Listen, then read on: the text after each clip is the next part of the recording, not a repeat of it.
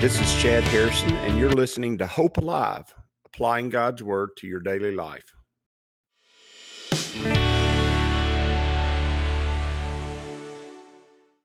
Hi, this is Chad Harrison, and I am the teaching pastor of Lake Community Church and have been serving as a pastor for 25 years. I'm also a practicing attorney. This podcast is designed to help you study God's Word and find God's will for your life. I pray in the name of Jesus right now that God would open up his word to you and allow you to see him and to know him and to know his will, that you might glorify him and that you might walk in faith and power each and every day, especially today. In Jesus' name.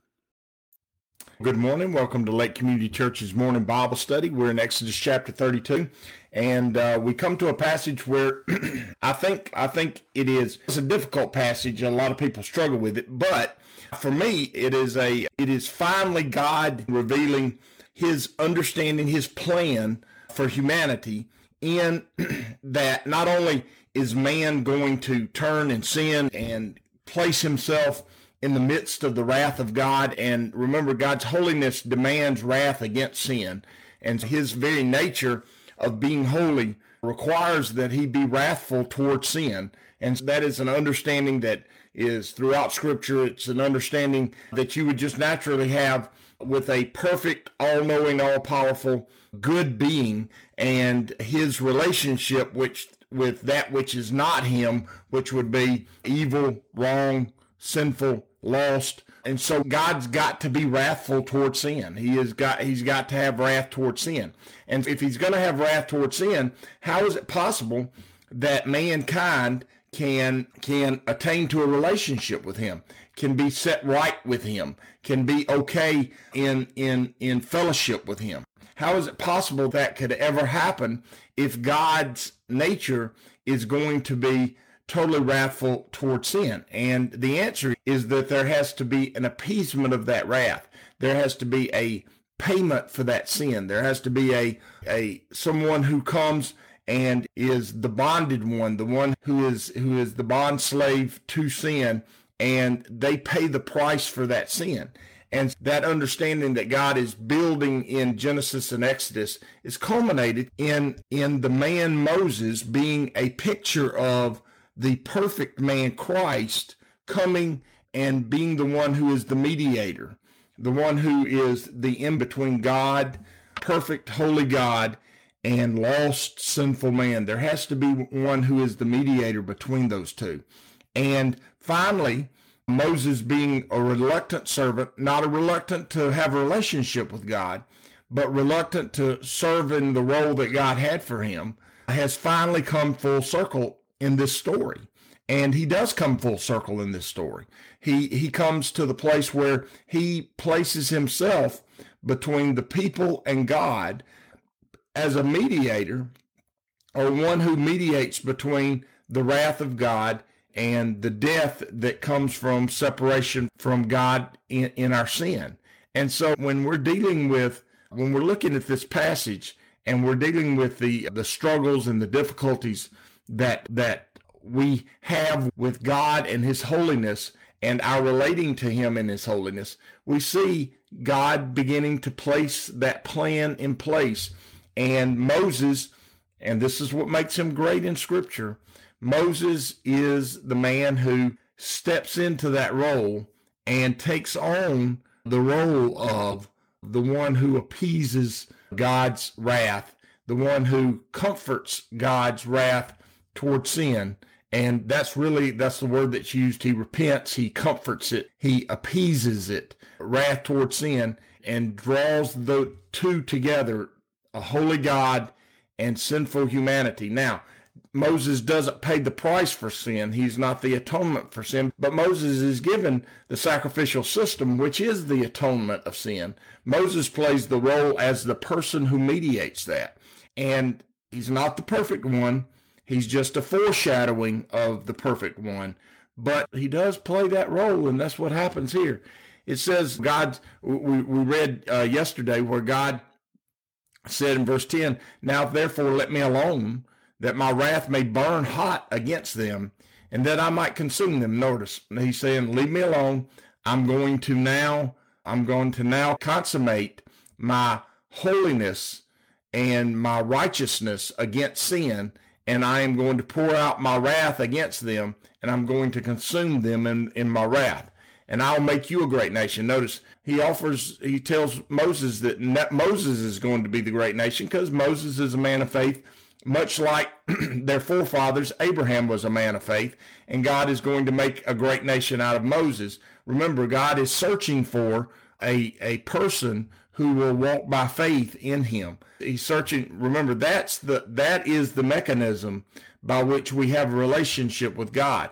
It's not the, it's not, now, for it to be possible, there has to be an atonement of sin. But for it to function, there has to be faith. And, and so as he's as Moses is dealing with this, it says, Then Moses pleaded with the Lord his God and said, Lord, why does your wrath burn hot against your people, whom you've brought out of the land of Egypt with great power and with a mighty hand? What he's saying is, why is your wrath burning against them? You have redeemed them out of Egypt. And that's a great question. And notice he is mediating. He is he's the one that is in between. He's the he's functioning literally as the great high priest, as the priest who who mediates between God and man. He says, "You've redeemed them out of Egypt. You've redeemed them by the blood of the lamb.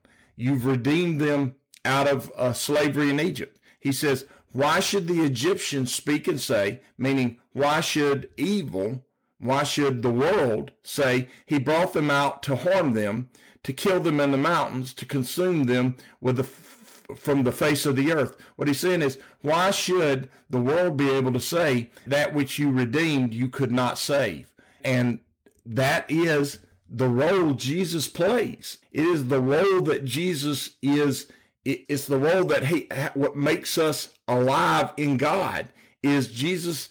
It goes to the wrath of God the nature of God that separates from us. And he says, I have redeemed them out of it. We've redeemed them. We've brought them out of Egypt. And so why should, why should your wrath burn against them? And why should the world see that you can't redeem them? You can, you did. And you should not destroy them with your wrath.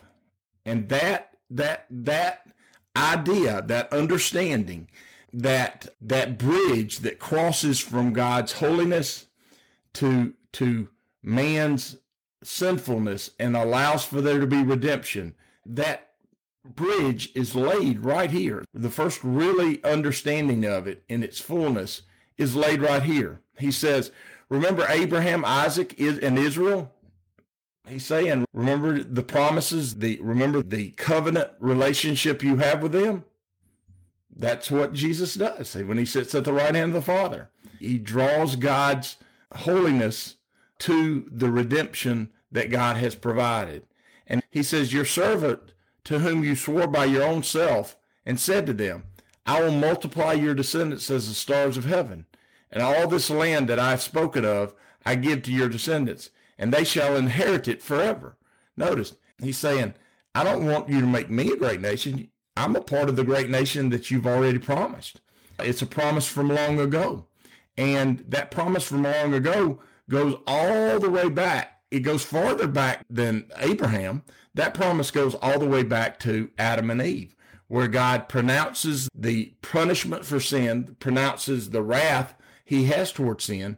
And yet, in the midst of his pronouncement of wrath against man, wrath against woman, he provides redemption he, he says to them that there's hope in the future, that there's going to be one who comes who crushes the serpent's head. There's one going to be one who comes who destroys the power of sin. And that promise that was made to Adam, that promise that that was began in Abraham and his faith walk and then is carried out, it's being culminated and it's being brought to to a powerful point right here in in the desert where God's people are turned totally totally toward idolatry, totally toward worshiping themselves. And even in the midst of turning totally toward that, Moses goes to God and says, God, these are the promises, this is the plan, and you have provided that redemption in this plan. And um, why should we stop now? Just because man, yeah, man's heart turns toward wickedness. Man's heart is replete with wickedness. Each one is turned to his own way. Uh, we're all subject to the wrath of God. Even though that's possible, the plan and the work of God toward the redemption of his people is still at play. It's still available. And that's true of the Old Testament. That's true of the people of Israel. That's true of the New Testament church. But it's also true of people individually. It's true of you individually. And so the great panoramic picture of the Old Testament and God's redemption redemptive work and his foreshadowing of Jesus and him fulfilling that role of redemption for us. That whole panoramic verse, it, panoramic view is a great story, but it's also a personal story. It's a story that says that you are Adam and Eve in the garden. You are the people of Israel in the wilderness. You are a stiff necked, hard hearted people. And yet, God's finished redemptive work that is foreshadowed in the Old Testament, that's culminated in Christ, is sufficient for you to have relationship with God. And he makes the argument. You've led them out of Egypt. Your wrath is justified, and yet you have redeemed them. And why should your creation not see both your wrath and your judgment and your holiness, but also see your redemption, your life, your peace that you offer to your people. And when Moses says this to God, it says in verse 14, so the Lord relented or he comforted from the harm or the evil which he said he would do to his people meaning the destruction that he planned to do against humanity for sin was appeased by his redemption. And that verse 14 is the subject of a lot of debate and a lot of questioning. But when you step back and say, okay, wh- who's playing, who's speaking in these roles, you go, okay, we got Moses here what role is Moses playing? He's finally culminated. He's come to the place where he's totally fulfilling the role of being the foreshadowing figure of Jesus Christ. He is the mediator between God and man. And that mediation is required because God's wrath has to be appeased. That mediation is required because man is dead and needs to be made alive so that he can know God. And Moses gives us the perfect foreshadowing of it. And God allows Moses to step into that role and do that so that there would be an easy picture to see down the road when Jesus comes that he is the prophet that Moses said would come. He is the King of Kings that's going to sit on David's throne. He is the high priest that makes accessible God to humanity in heaven. He's all those things together in in one man, human, and God makes makes life out of death. And it's not that hard for me when I look at this and it says, so God relented or he repented or he comforted from the harm or the evil which he said he would do to his people. His wrath and his judgment uh, must be appeased against sin. And he is holy and he will be holy. And so, yeah, he is going to, he's going to be holy and he's going to, he is going to, he's going to punish sin. But through the lens of Jesus Christ, through the redemption of blood, he repents from that. He relents from that. He comforts from that and he does not do the destruction that would normally be required by his holiness. And that's a great story. That's that's really what the Bible's about. That's what it's about. And when you read this and look at this and see that, you go, wow, God's been at this work for a long time. And if he's been at this work for a long time throughout time and space and, and history, then the truth that the Holy Spirit reveals in my heart that he wants to do that for me is real. It's true. And that I should receive it and walk in it.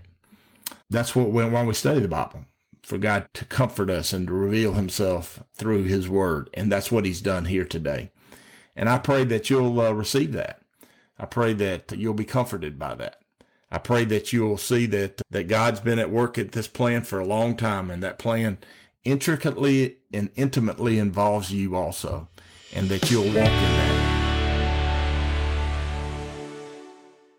As you go today, I pray that the Lord will bless you and keep you that he'll make his face to shine upon you, and that he will give you hope and peace today in Jesus' name.